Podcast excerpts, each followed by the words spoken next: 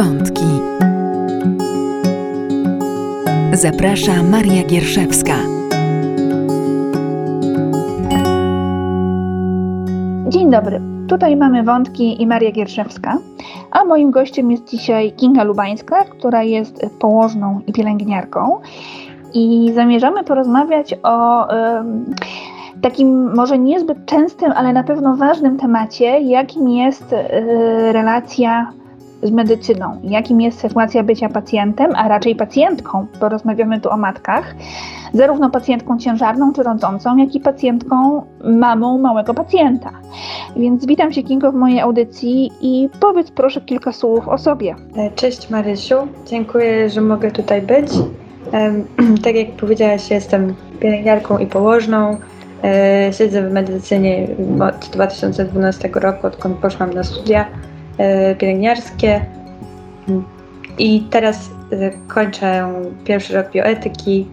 Sama też jestem w ciąży, czekam na pierwsze dziecko. A powiedz, skąd y, Twoje zainteresowanie tą tematyką, które jakby no, jest, jest mi znane, że właśnie bardzo Cię y, obchodzi los pacjentów, nie tylko medyczny, bo ten chyba obchodzi każdego medyka, ale bardzo Cię właśnie obchodzi ta relacja człowieka z instytucją, człowieka z lekarzami, pacjenta z lekarzami. Myślę, że to jest kwestia osobistych doświadczeń. Gdy moja młodsza siostra chorowała, to była ciężka choroba i hospitalizacje także przebiegały. No, no, było, to były trudny taki, trudny taki czas dla naszej rodziny. E, I wtedy jakby uświadomiłam sobie chyba jakby niektóre problemy, które występują w takich e, relacjach i e, potem zgłębiałam te tematy, odkąd w sumie poszłam na studia. Mhm. I rozumiem, że w swojej pracy chcesz sprawić, żeby te problemy po prostu zniknęły. Chciałabym zrobić coś, żeby sytuacja uległa poprawie, na pewno tak. Mhm. To wiesz co, tak może na początek, żebyśmy wiedziały, o czym rozmawiamy, a przede wszystkim, żeby wiedzieli nasi słuchacze, gdybyś mogła powiedzieć, y, czym w ogóle są prawa pacjenta, co oznacza to pojęcie i jak, jak one wyglądają, co to w ogóle jest. O prawach pacjenta zaczęło się mówić po II wojnie w Stanach Zjednoczonych, kiedy zaczęto zauważać, że y, samo mówienie o obowiązkach lekarza może już być niewystarczające. To też wiązało się z y, tym, że po, po II wojnie światowej e, był jakby na topie temat e, eksperymentów medycznych, wyrażenia zgody na, na nie, czy, czy tego, że były przeprowadzone bez zgody e, w Niemczech, obozach koncentracyjnych, no to wszyscy znamy ten temat. I zaczęto wprowadzać do debaty publicznej i do prawa ten temat i on przybrał właśnie taką formę praw pacjenta i jakby z najważniejszych praw było prawo do poinformowanej, świadomej zgody na, na uczestnictwo w eksperymencie, ale także potem na uczestnictwo we, na poddawanie się wszelkim świadczeniom medycznym. A czy mogłabyś rozwinąć, co to jest ta poinformowana zgoda? To znaczy, że y, każda, każdą jakby procedurę, począwszy od badania, y, aż do udzielenia, czy każdy zastrzyk, czy operację wreszcie, na każdą taką procedurę medyczną mamy prawo udzielić zgody, a żeby udzielić zgody, musimy wiedzieć, z czym to się wiąże, jakie może być, e, jakie, jakie są ryzyka i jakie, jakie są korzyści, jakby po co w ogóle coś takiego robić. Bo mówisz o poinformowanej zgodzie, ale no, mm, ta informacja dotyczy rzeczy często skomplikowanych. E, jakby lekarze nie bez powodu studiują wiele lat, żeby móc uprawiać medycynę. Więc y, w jaki sposób pacjent może wyrazić zgodę w, no, w czymś tak skomplikowanym, w temacie, na którym się nie zna? Dotknęłaś teraz właśnie centralnego problemu e, poinformowanej zgody, czyli co to znaczy poinformowana zgoda, co to znaczy e, ta pełna informacja, bo w zasadzie, tak jak właśnie tutaj zauważyłaś, pełna to może być nieskończony zakres. My ciągle jeszcze dowiadujemy się, wciąż dowiadujemy się nowych rzeczy o chorobach mm -hmm, i, mm -hmm. i mhm. odkrywamy nowe terapie, więc e, więc myślę, że tutaj chodzi o, o informacje udzielone w takim zakresie, żeby osoba, żeby osoba, która ma być, ma się poddać jakiemuś świadczeniu, mogła czuła się na tyle bezpiecznie, żeby, żeby się na to zgodzić. E, I tutaj jakby występuje też szereg kolejnych problemów, ale one już są bardziej, bardziej już nimi, no, powiedzmy, to od strony medyka już jest bardziej istotne.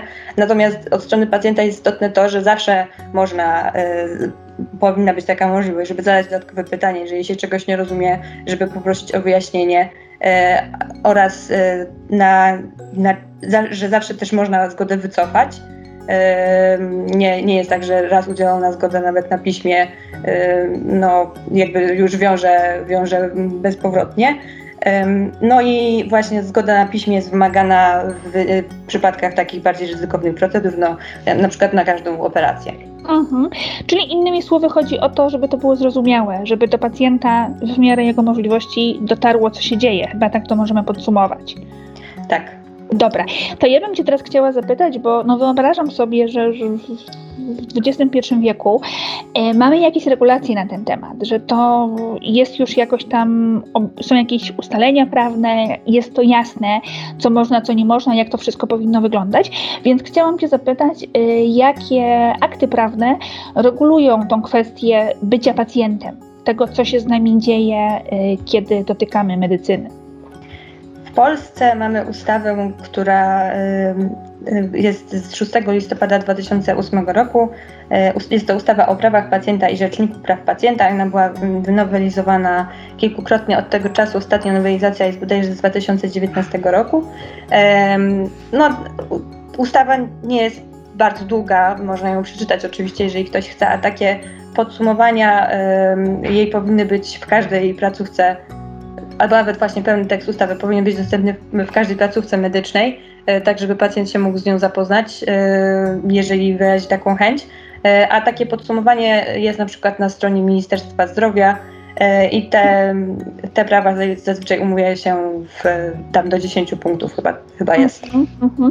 A y, tak trochę drążąc dalej, bo jakby w centrum i Twojego i mojego zainteresowania są matki, no i jest to jednak audycja macierzyńska. Chciałam Cię zapytać, czy y, a raczej co reguluje tą specyficzną sytuację, kiedy to matka jest pacjentką, zarówno matka jako ciężarna czy potem rodząca, ale też matko, matka jako matka małego pacjenta. E, podstawowym dokumentem pozostaje, jeśli chodzi o prawa pacjentki, pozostaje ta ustawa o prawach pacjenta i rzeczniku praw pacjenta. Natomiast e, jest, mamy jeszcze taki dokument jak standard organizacyjny opieki okołoporodowej, e, nowy z 2018 roku, który wszedł 1 stycznia 2019 roku w życie. Mm, I on mówi dość szczegółowo o tym, jak, jakie warunki powinny panować y, na sali porodowej i w ogóle przez całą y, opiekę nad kobietą w czasie ciąży, porodu, a także połogu. Natomiast jeśli chodzi o sytuację rodziców, małych pacjentów, to ich prawa także reguluje ta, ta sama ustawa o prawach pacjenta i rzeczniku praw pacjenta, no i także różne inne akty prawne, no bo to tam też wchodzą w grę kwestie praw rodzicielskich i na przykład y, też ustawa transplantacyjna niektóre rzeczy reguluje i tak dalej, ale z takich, bo nie wiem, czy y, być może właśnie do tego zmierzamy, y, z takich najbardziej praktycznych rzeczy i tych, którym, z którymi naj, najczęściej rodzice się chyba stykają, to jest prawo do pobytu ze swoim dzieckiem w szpitalu. Mhm. Ona jest ujęte w jakby tej części, która mówi o poszanowaniu prawu, prawu pacjenta do poszanowania życia prywatnego i rodzinnego. I to, e, to może niektóre osoby zaciekawić, że e, tutaj ustawa gwarantuje każdej osobie hospitalizowanej możliwość towarzyszenia przez, przez kogoś, przez tak, takiej dodatkowej mm -hmm. opieki pielęgnacyjnej. W czasach COVID-u wiadomo, że różnie z tym bywa, mm -hmm. ale generalnie jakby można, było, można to interpretować w ten sposób, że każdy może wynająć sobie dodatkową pielęgniarkę, czy też po prostu osobę, która będzie go wspierać w tym szpitalu. Z tym, że taka osoba za swój pobyt w szpitalu, ta, ta osoba wspierająca za swój pobyt w szpitalu musi płacić. E, ale nie dotyczy to rodziców e, nie, nieletnich dzieci. E, takich e, od 2019 roku ich pobyt w szpitalu nie może, za ich pobyt nie może być pobierana opłata. E, no i na szczęście coraz więcej szpitali zapewnia im także w miarę dobre warunki. Mhm. Te wszystkie ustawy, o których wspomniałaś, yy, mają dość świeże daty wydania, tak? To wszystko jest XXI wiek, a powiedziałaś, że temat praw pacjenta zaczął się pojawiać już po II wojnie światowej, czyli mamy tutaj kilkadziesiąt lat i wyobrażam sobie, że to było kilkadziesiąt lat burzliwych zmian, chociażby na przykładzie Polski. E, tak, myślę, że do nas e, temat dotarł, myślę, że po jakby okresie transformacji ustrojowej.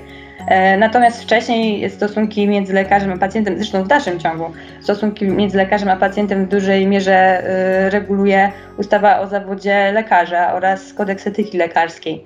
I to jakby zawsze były takie podstawowe dokumenty, które mówiły lekarzom, jakie oni mają obowiązki, i także co, co jakby, no także w pewnym sensie jakie mają prawa. Natomiast mhm. właśnie pewnym e, swego rodzaju odpowiednikiem, który bardziej um, zwraca uwagę na perspektywę pacjenta są właśnie te, te akty prawne, które dotyczą praw pacjenta.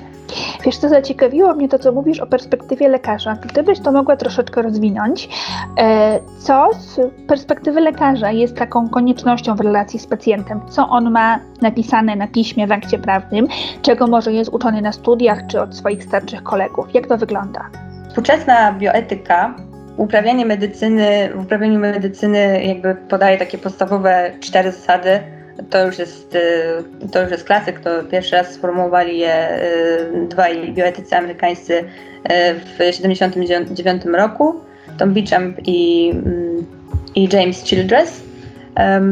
I e, te zasady, e, to zasada, pierwsza zasada to zasada poszanowania autonomii, czyli właśnie tutaj mówimy o tym, że no każdy może e, udzielić zgody bądź też wyrazić sprzeciw wobec świadczeń medycznych. Zasada unikania czynienia szkody, unikania szkodzenia, czyli to, co można byłoby podsumować tym, tym sławnym po pierwsze nie szkodzić, które jest przypisywane Hipokratesowi.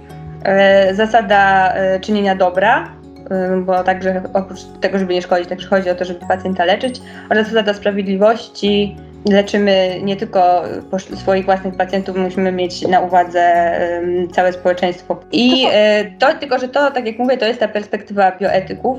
E, natomiast polscy lekarze głównie posługują się e, swoim kodeksem etyki zawodowej, który jest dokumentem, który powstał dość dawno temu i wielu z nich myślę, że o tych czterech zasadach nie słyszało. Zresztą one same w sobie też no, są, są pewną wskazówką, ale nie, nie wyczerpują wiadomo całej etyki. Mhm. I lekarz e, na pewno wpajany, wpajany jest lekarzem na przykład no to oczywiście, że powinni pacjentom, pacjentom pomagać, to, że powinni dochowywać tajemnicy, i ten, ta zasada e, świadomej zgody e, też oczywiście każdy wie, że to jest konieczne, żeby pacjent wyraził zgodę, mhm. aczkolwiek mam wrażenie czasem, że na studiach to się traktuje trochę bardziej w kategoriach, że wszystko musi być w porządku w papierach. Niestety, e, niestety nie zawsze chyba jest rozumiany, rozumiana koncepcja, mhm. sama koncepcja tego, dlaczego tak powinno być.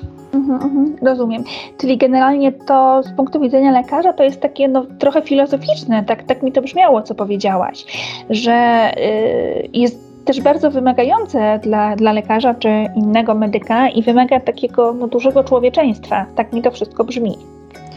Tak, y, ta własna, jakby własna refleksja etyczna tutaj byłaby bardzo istotna, natomiast y, no, Prawda jest taka, że to jest coś, czego chyba się trzeba uczyć w kontakcie z, ze starszymi, doświadczonymi mhm. kolegami, albo prowadząc jakieś własne studia nad, nad tą tematyką i rozważania. Natomiast też mamy chyba wciąż y, bardziej podejście kodeksowe y, do tego w Polsce. I takie, że no, skoro mamy takie narzędzia jak kodeks, to ono nam powinno wystarczyć, no, a, a nie zawsze tak jest po prostu. Mhm. Dobra, bo bardzo tutaj zabrnęłyśmy filozoficznie, co jest bardzo ciekawe, ale chciałabym, żebyśmy jednak przeszły do konkretów już teraz, ale to może zrobimy po przerwie.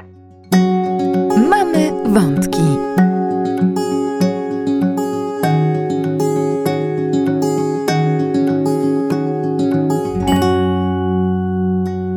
Dobry, tutaj ponownie mamy wątki i Maria Gierszewska. Moim gościem jest Kinga Lubańska, położna i pielęgniarka i rozmawiamy sobie o prawach pacjenta, a właściwie o prawach pacjentki, bo to nadal kobieta jest w centrum naszych rozważań. I chciałabym Cię, Kingo, zapytać, y, żebyś nam teraz powiedziała, jak to wygląda w praktyce. Oczywiście nie chodzi o streszczanie tych aktów prawnych, o których wspomniałaś wcześniej, ale gdybyś mogła opowiedzieć o tym standardzie opieki okołoporodowej, co jest w nim najważniejsze, yy, jaki cel mu przyświeca, o co w nim chodzi i jak powinien wyglądać dobry poród. O, jak powinien wyglądać dobry poród, to wchodzimy, wpływamy na szerokie wody, ale dobrze. Myślę, że cel, cel który przyświeca, przyświecał standardowi czy wprowadzeniu tego standardu, był taki, żeby, no tak, to jest standard, czyli coś, co ujednolica, czy co powinno ujednolicić warunki opieki w różnych podmiotach. Więc chodziło o to, żeby zapewnić, że tak powiem, równy dostęp do świadczeń kobietom, które rodzą w całej Polsce. E, jeżeli standard byłby zaimplementowany w takim samym stopniu w każdym ośrodku w Polsce, e, to myślę, że e, moglibyśmy mówić, że mamy na wysokim rzeczywiście poziomie opiekę okołoporodową. Natomiast no, ciągle, ciągle tak nie jest z bardzo wielu różnych powodów, o których myślę, że tutaj nie, nie, już nie mamy czasu rozmawiać. Natomiast z takich bardzo praktycznych rzeczy, które są w standardzie, on oczywiście powtarza, że kobieta ma prawo do, towarzysz- do, do osoby towarzyszącej, do, do towarzyszenia przez osobę bliską w trakcie porodu, wybraną, wskazaną przez siebie. I to jest e, jakby realizacja tego prawa pacjenta e, do poszanowania życia prywatnego i rodzinnego. Mówi także oczywiście o tym, że może ona wyrażać zgodę, że, że że powinna, że powinna być od niej, od niej właśnie odbierana ta świadoma zgoda na wszystkie procedury. A z takich rzeczy, których w, akty, w aktach typu ustawa nie ma, jest na przykład w standardzie zapis o tym, że personel, każdy, każda osoba z personelu medycznego, która ma kontakt z pacjentką, powinna się jej przedstawić. E, i powinna e, e, jakby imię, podać jej imię i nazwisko i, i funkcję, którą pełni. Mhm. To myślę, że także gdyby było realizowane, byłoby jedną z takich rzeczy no, wspierających po prostu, zwiększających poczucie bezpieczeństwa. Tak, myślę, że teraz wszystkie słuchające nas rodzące się uśmiechają, bo, bo to jest chyba bardzo rzadkie, żeby właśnie ktoś się przedstawił i to jeszcze właśnie w taki zrozumiały sposób, żeby do tej rodzącej to dotarło bo to przecież jest bardzo, bardzo szczególna, e, szczególna sytuacja. A powiedz, czy standard jakoś y, precyzuje, jak y, może wyglądać poród, jakie kobieta ma tam możliwości, na ile ma wpływ na swój poród? Standard mówi przede wszystkim o porodzie niskiego ryzyka i jakby określa, co można, jaki można stosować, kto się może opiekować kobietą, E, w takim porodzie i może to być położna, nie musi w takim porodzie uczestniczyć lekarz. Jakie można stosować e, metody łagodzenia bólu. Zasadniczo standard gwarantuje też e, rodzącej dostęp do znieczulenia zewnątrzoponowego, ale to prawo jest realizowane w szpitalach w zależności od dostępności lekarza anestezjologa, ponieważ dosyć, są dosyć surowe E, przepisy, które określają, że powinien, ile, ile pacjentek może on znieczulać jednocześnie i w jakim stopniu powinien im towarzyszyć. E, I po prostu w Polsce brakuje generalnie lekarzy i anestezjologów, także niektóre szpitale zwyczajnie nie są w stanie tego zapewnić. Mhm. Także standard e, mówi na przykład o tym, że rodząca ma prawo do wyboru pozycji w trakcie porodu, do tego, że ma prawo kierować się potrzebą parcia, E, ma prawo do ochrony krocza, e, a e, i po porodzie dokładnie określa, że jeżeli stan matki i dziecka na to pozwala, powinien być przeprowadzony dwugodzinny kontakt skóra do skóry. Okej, okay, a powiedz proszę, bo wspomniałaś, że to się tyczy y, porodów niskiego ryzyka, czyli zakładam takich, które przebiegają w miarę bezproblemowo, nic, nic się nie dzieje i że wtedy te kompetencje pacjentki są duże. A co, jeśli właśnie coś się dzieje, jeśli y, albo mamy jakąś sytuację, czy to chorobową, czy po prostu zadzieje się coś nagłego w trakcie porodu, może nawet niebezpiecznego? W dalszym ciągu to pacjentka jest decyzyjna. W Polsce nie ma, takich, e, nie ma takiego zapisu w prawie, że można pacjentce odebrać decyzyjność w jakimś momencie porodu, dlatego że, on, że coś, e, dzieje się coś ryzykownego. Nie słyszałam też o tym, żeby robiono to w trybie, ja przynajmniej nie słyszałam o takich przypadkach, żeby robiono to w trybie przyspieszonym przez decyzję sądu, żeby ktoś bezwłasnowalniał pacjentkę w tym zakresie przez decyzję sądu. E, natomiast e, no, bywają sytuacje, e, które są bardzo stresujące dla obu stron, ryzykowne, gdy jakby inaczej jest widziana, inaczej są widziane potrzeby wprowadzenia jakichś procedur przez personel, inaczej przez matkę. No i tutaj jakby potrzebujemy chyba po prostu po obu stronach, znaczy po stronie personelu potrzebujemy tutaj szkoleń, a po stronie kobiet myślę, że to jest kolejny duży temat, ale przede wszystkim dobierania sobie tych osób towarzyszących w porodzie, tak żeby rzeczywiście mogły mi zaufać. Mhm. A co się dzieje, jeśli z pacjentką nie ma kontaktu? No rozmawiamy tu o porodzie, ale to się ogólnie może wydarzyć. Czy po prostu straciła przytomność, czy z jakiejś innej przyczyny nie daje się e, nawiązać rozsądnej rozmowy? Zasadniczo w Polsce, jeżeli pacjent nie jest ubezwłasnowolniony, nie ma jakiegoś opiekuna prawnego, e, to w takich sytuacjach decyzje podejmują medycy. Mhm. No bo potrafię sobie wyobrazić, że właśnie no, jeśli ktoś na przykład zemdleje, no to nie da się go pytać o zgodę, nie? A czasem decydować trzeba.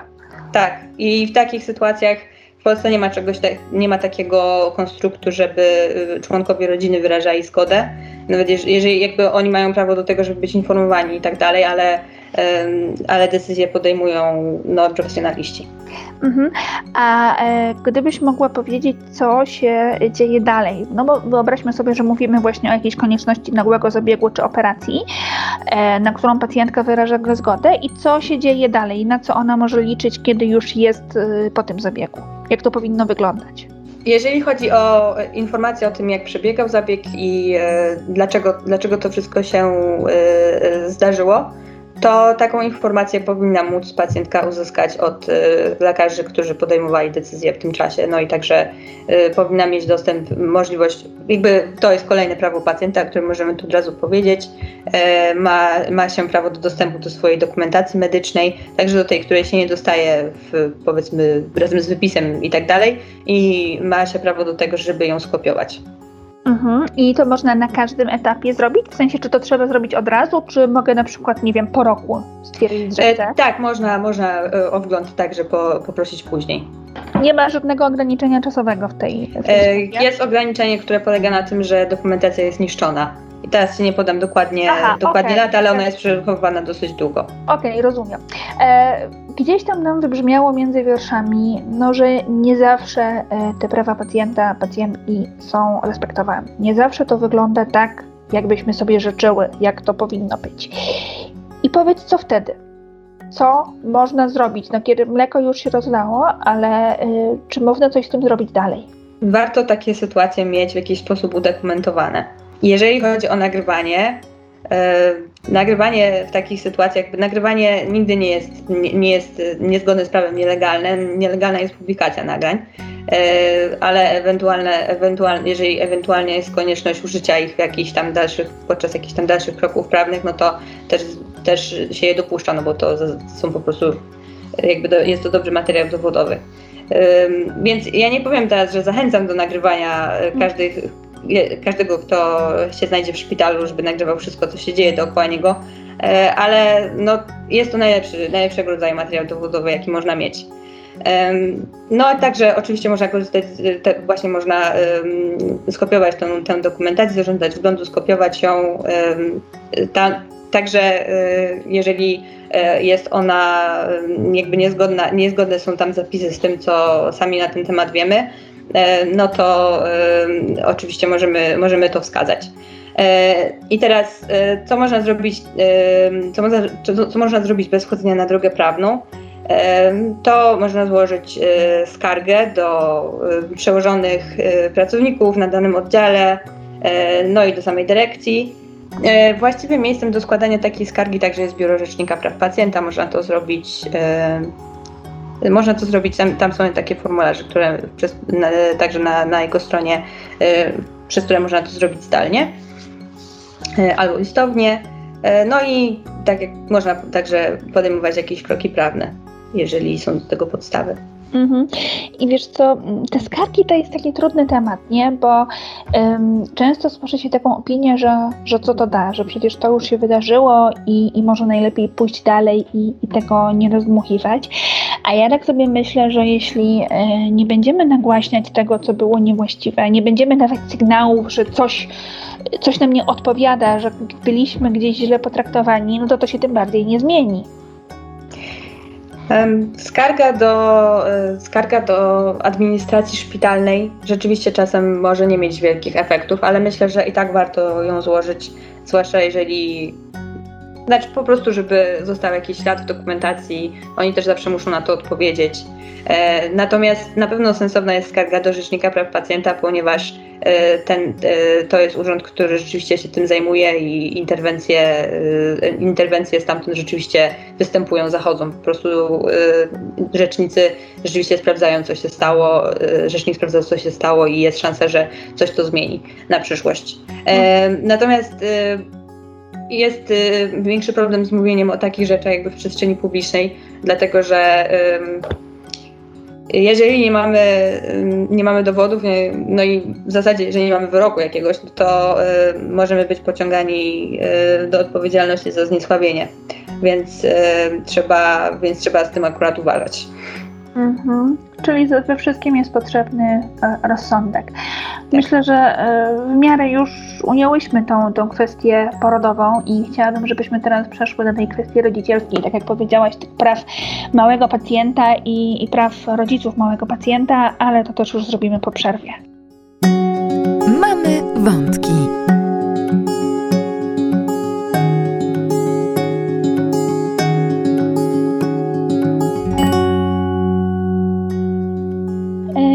Dobry po przerwie. Tutaj mamy wątki i Maria Gierszewska, a moim gościem jest Kinga Lubańska, położna i pielęgniarka. E, rozmawiamy sobie o prawach pacjenta, prawach pacjentki, rozmawiałyśmy już o porodzie, a teraz chciałybyśmy e, omówić taki no, bardzo trudny i, i bardzo stresujący temat, jakim jest hospitalizacja małego pacjenta, hospitalizacja dziecka, w której na ogół e, towarzyszą rodzice, no i na ogół jest to matka, nie oszukujmy I powiedziałaś Kingo, że dziecko, czyli y, osoba do 18 roku życia, jeśli dobrze zrozumiałam, ma prawo do towarzystwa y, właśnie kogo? Rodzica? Krewnego? Kto może być z dzieckiem w szpitalu? To może być każda osoba tak naprawdę. Każda osoba bliska albo nawet, nie wiem, opiekunka z tym, że e, jeżeli chodzi o, jakby, jeżeli chodzi o prawo do informacji o stanie zdrowia i tak dalej, to e, takie formularze trzeba wypełnić, wypełniać zazwyczaj czy przy, przy przyjęciu, czy potem jeszcze można oczywiście uzupełnić. Można to oczywiście uzupełnić, no a jeśli chodzi o podejmowanie decyzji, no to do tego mają prawo tylko opiekunowie prawni dziecka. Mhm. A czy ci opiekunowie mogą się zmieniać w szpitalu? Generalnie tak było zawsze, że mogli się zmieniać i zmieniali się, natomiast y, współcześnie y, w czasach COVID-u może to być utrudnione. Jeśli dziecko jest hospitalizowane, y, zakażone, czy powiedzmy z dodatnim wynikiem testu, to możliwe, że będzie przebywało w izolatce przez cały pobyt razem ze swoim opiekunem. No i wtedy myślę, że zmiana raczej nie jest możliwa. Mhm, mhm. A jeszcze tak e, trochę z boku tego tematu, ale co się dzieje, y, jeśli dany rodzic nie może przebywać dzieckiem z jakiejś przyczyny, czy własnego stanu zdrowia, czy ma inne dzieci pod opieką. Co się wtedy dzieje? Wtedy zajmuje się nim personel oddziału. Te dzieci, dzieci są bezpieczne w takich przypadkach, bo no jakby przez wiele lat rodzice nie mieli w ogóle wstępu na oddziały. I no, jakoś to było, że tak powiem.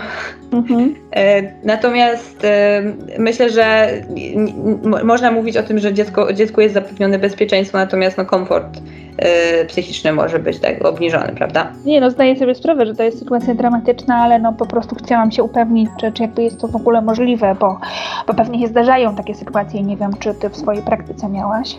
Tak, było, pamiętam dziecko, które bo przyszło, przyjechało no, z jakiegoś rodzaju, nie wiem, czy pogotowia opiekuńczego, czy z domu dziecka. W każdym razie nikt mi nie towarzyszył. E, I e, oczywiście to jest większa ilość pracy dla personelu, bo takie, takie dziecko trzeba pielęgnować i karmić, wiadomo. Ale normalnie zajmujemy się tym, to takie dzieci nie są pozostawione same sobie. Mhm. Powiedz proszę, jak wygląda taki pobyt rodzica z dzieckiem na oddziale? Do czego rodzic ma prawo? Jakby brzmienie ustawy jest takie, że przez dodatkową opiekę pielęgnacyjną sprawowaną nad pacjentem małoletnim, e, i tak, to także tutaj dotyczy pacjentów e, w znacznym stopniu niepełnosprawnych, e, rozumie się również prawo do pobytu wraz z nim przedstawiciela ustawowego albo opiekuna faktycznego.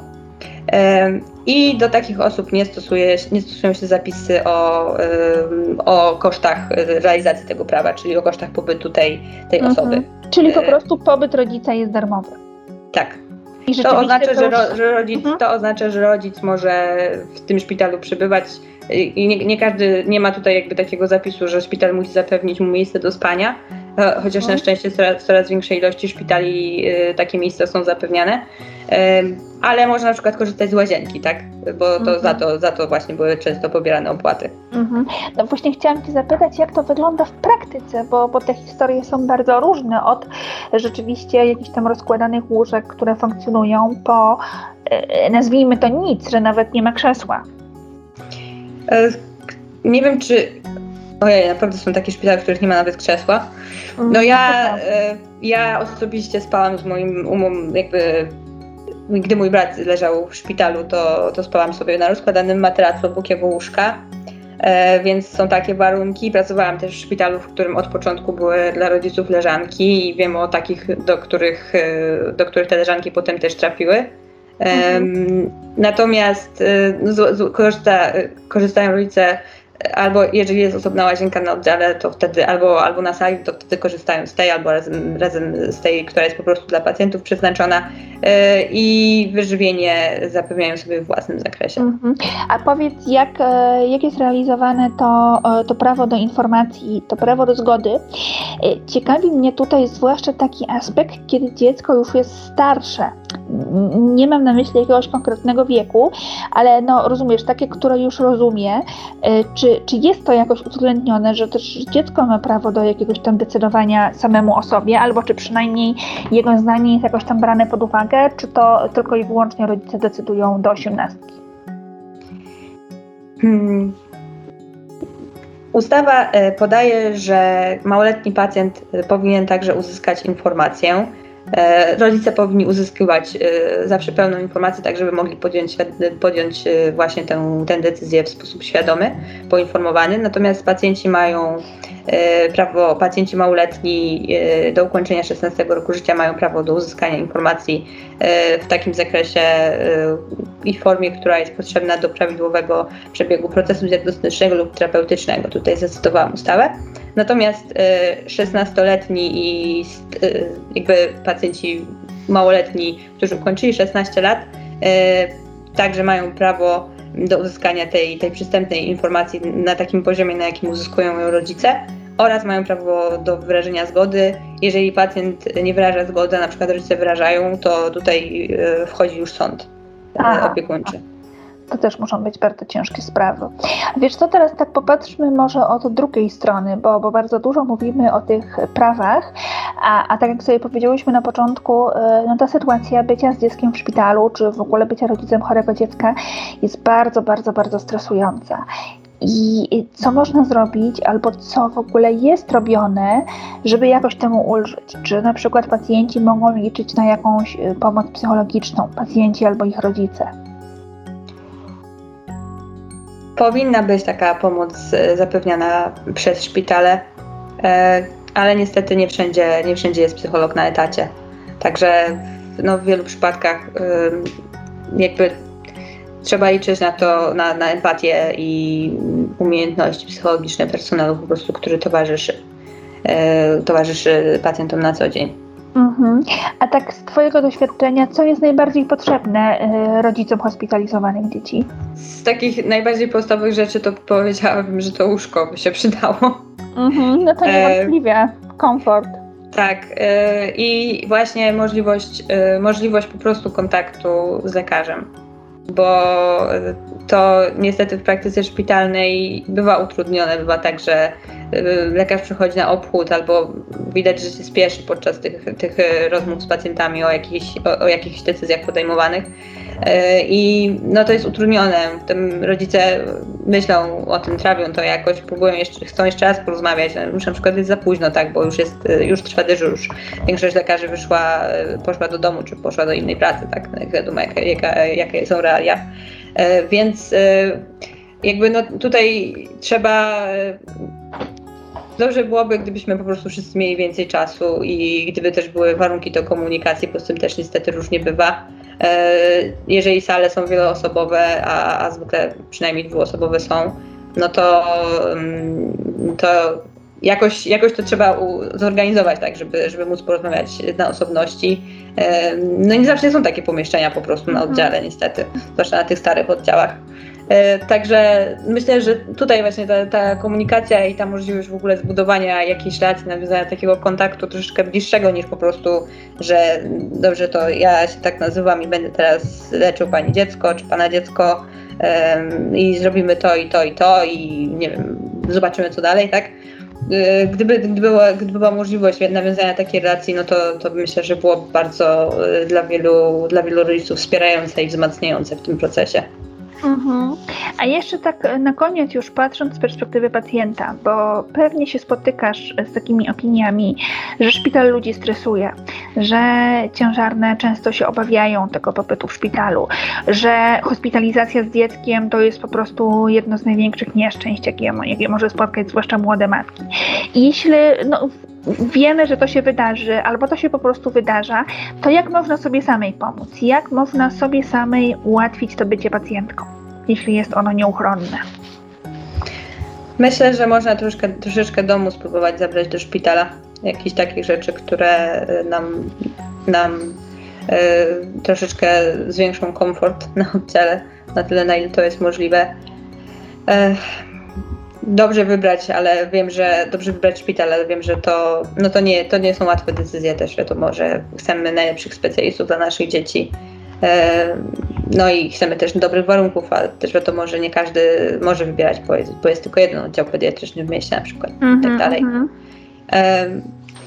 I nie wiem, no próbować, próbować zabrać ze sobą dużo spokoju, yy, rozmawiać e, z ludźmi, którzy są wspierający przez telefon, czy, czy mieć jakie, jakieś takie wspierające grupy na czacie yy, i, i być nastawionym, myślę tak, yy, próbować nastawiać pozytywnie do tego, próbować, próbować myśleć o tym w ten sposób, że ludzie, którzy są w szpitalu jednak chcą nam pomóc, że to jest jednak główny, główny, mhm. też główny cel i że są różne, zawsze się zdarzają różne konflikty i różne sytuacje, które obie strony stresują, mm, ale e, im, im więcej spokoju z naszej strony i, i takich dobrych technik komunikacyjnych, tym, tym większa jest szansa, że e, te konflikty zostaną rozwiązane polubownie i mhm. obie strony wyjdą z tego zadowolone.